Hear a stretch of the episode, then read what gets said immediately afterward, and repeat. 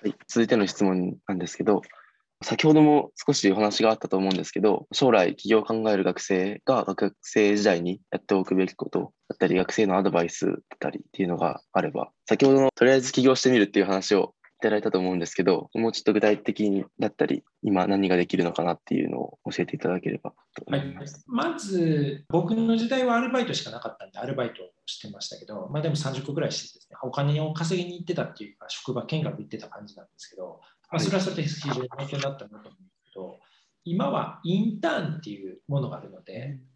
アルバイトよりインターンの方がいいとは思いますと。でインターンって言っても、これまた何種類かあって、1日インターンとか2日インターンみたいなものから、すごいガチのインターン、うちとかでも多いですけど、2、3年やるぐらいのインターンもあって、僕ら別に仕事さえできれば、2、3ヶ月目からほぼ社員と一緒になる動きになるそういうインターンも用意してるんですけど、インターンは無難ではありますよね。上田さんのガイアックスっていう会社でもインターンという形で学生を採用されてたりはするんですか？そうですね、めちゃくちゃしますね。大手企業にインターンしに行ってもあんまり意味なくて、やっぱ企業を目指す市場はベンチャー企業へインターンした方がいいと思うんです。で、インターンとか受け入れてるのかどうかわからないとか思うかもしれないですけど、100%受け入れてるんですよ。それはどんな企業でもですか？ベンチャー企業ね。ベンチャー企業、はい。ただ、報酬とかは要相談ですよっていうだけの話で、例えばご自身があるビジネスを立ち上げたとしますよね。はい、何でもいいですけど、飲食業におけるペーパーレスのソフトウェアを販売する会社としましょうよ。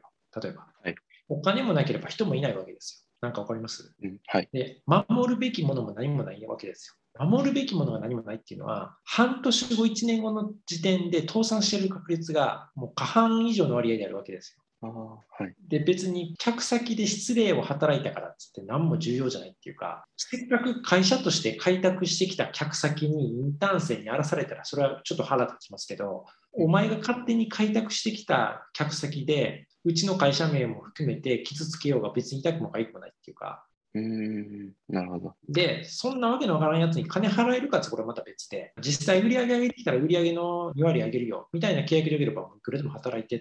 て感じなわけですよ。もっと言えば、ほぼ無給でいいんで、朝から晩まで頑張ります、泊まり込み頑張りますっていう分には、ええよええよ、しょうがねえなっつって、受け入れたるわっつって。はあ、なるほど。だから自分が興味あるカテゴリーのベンチャー企業に、いやもう、無給でいい、これもまた現実的にね、無給っていうのはちょっとストレスがかかりすぎなんで、ストレスがかかりすぎっていうのは、実家に住んでて学生さんでお金稼がなくてよくて、無給でいいっていうんだったら、もう無給でいいんで、フルコミットさせてくださいって言ったら、もうウェルカムで受け入れてくれると思うんです。で、そうじゃなくても、いや生活していくために月5万は稼がなあかんと。で、無給でいいんですけど、月5万稼がなあかんので、月5万他のところでバイトしてきますと、時給1000円と50時間。でも正直、5万円もらえるならフルコミットで御社で働きますっていうんやったら、まあ、外役者だったらもうフルコミットで5万でじゃあうちでって言うと思うんですよ。なんかわかりますかニュアンス。うん、わかります。それは別にお互いの情報開示して、ストレスのない範囲で。ちなみに僕がまともに働けたらお金もらえますかねって言ったら、いやいや、成果報酬的な支払いっていくらでも払うよって。うちもそうですけど、学生さんでも場合によれば、社会人の半分しか働いてないくせに社会人ぐらいの給料もらってるやつもいるし、仕事できる、将来起業しようっていうぐらい仕事ができる人間からしたら、そこら辺で普通に採用されてる人より成績が良くて当たり前っていうか、へえ、なるほど。インターンもめちゃくちゃ面白ければコミットされたらいいし、そうでなくて、自分が起業する方向性の中でいろんな会社を調べたいっていうんだったら、あんまり短いと迷惑かけるんで、半年ずつぐらい、2、3社もあればいいんじゃないかなとます。で、その目線もさっき言っといて、いや、僕1ヶ月で消えたりはしないんで、と半年はコミットしますんで、いろいろ他にも見たいんで、半年ぐらいでお願いしますっつって、で、残り2ヶ月ですけどよろしくっつって、ちゃんとリマインダー入れとけば、全然失礼なことはない。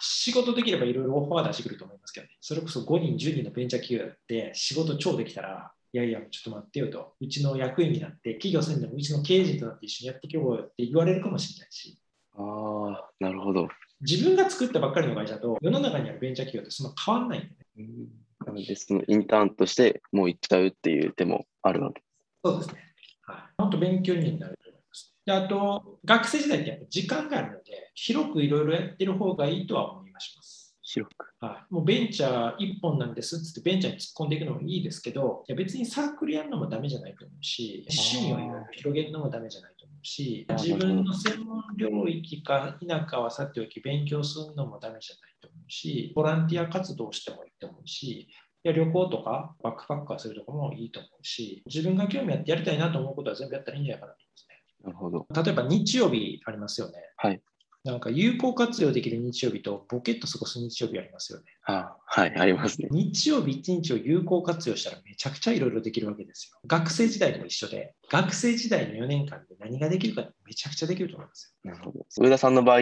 ですと、もう学生時代から4年間でこういうことやってやろうみたいな、いろんなものを広げてやろうっていう意識はありましたか？よ。いましたね。いろいろやっとこうと思って。で、全部書き出して、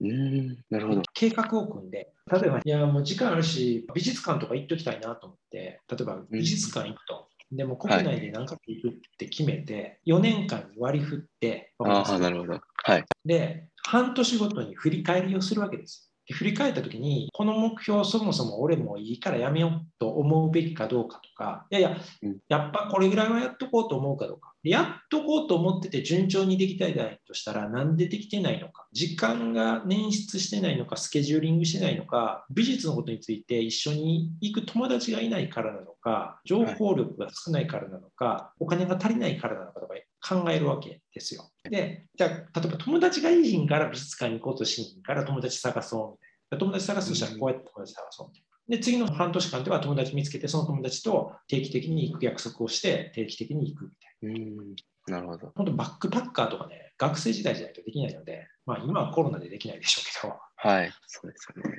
いろいろ幅広く、しかも詰め込みまくったら詰め込めるんで、ぶっちゃけ、はい日曜日どんだけのことできるかって、いつもの日曜日のパフォーマンスの悪さ考えたら、5倍か10倍突っ込めそうやなと思うと思うんですけど、本当5倍、10倍突っ込めると思うんで、なるほど。いろいろやってみるっていうのが一つ、やっぱ学生のうちにやっておくべきことということで。ちなみに僕の場合は同志社の内部生だったんですけど、はい。大学入学して4月1日とか2日ぐらいもうずっと学校にいて4年間どの授業を登録するべきか。大学1年何を登録すべきじゃなくて1年2年3年4年何を登録すべきか。でどの先生は何年後引退ですごい楽勝やからこれ2年のうち乗った方がいい。か英語の授業は大教室になったら急激に楽になるから1年目取るけれども積極的に落として2年目から大教室行って楽勝に突破するとかそもそも過去問とか大学ノートとか4月1日とか2日に回収してました。なんかわかります？へえ。もっと言えば、揃ったものは安心して登録できますよね。はい。揃ってもないのに登録するっていうのはちょっとリスクじゃないですか。なので、試験の前に先生が、お前直前にバタバタしてもしょうがねえぞっつって、そうだそうだって思ってましたけど、なるほど。結果的に僕、大学は本当1年の時に最大で月6回、へえ。もう2年目以降はほぼ行ってなかったですね。まあ、それは、人によりきりで、自分がどういうところにどういう時間を使うのかっていうのを意思決定して割り当てていくっていう。で、僕が言いたいのは、自分がやりたいものに対して時間をサクッと言ったときに、その時間をきっちりマネジメントすれば上手にマネジメントできるはずですよっていう、そういう話ですね。なるほど。それもやっぱ効率の話につながってくるんですね。まあそうじゃないですかね。はい。ありがとうございます。はい、ありがとうございました。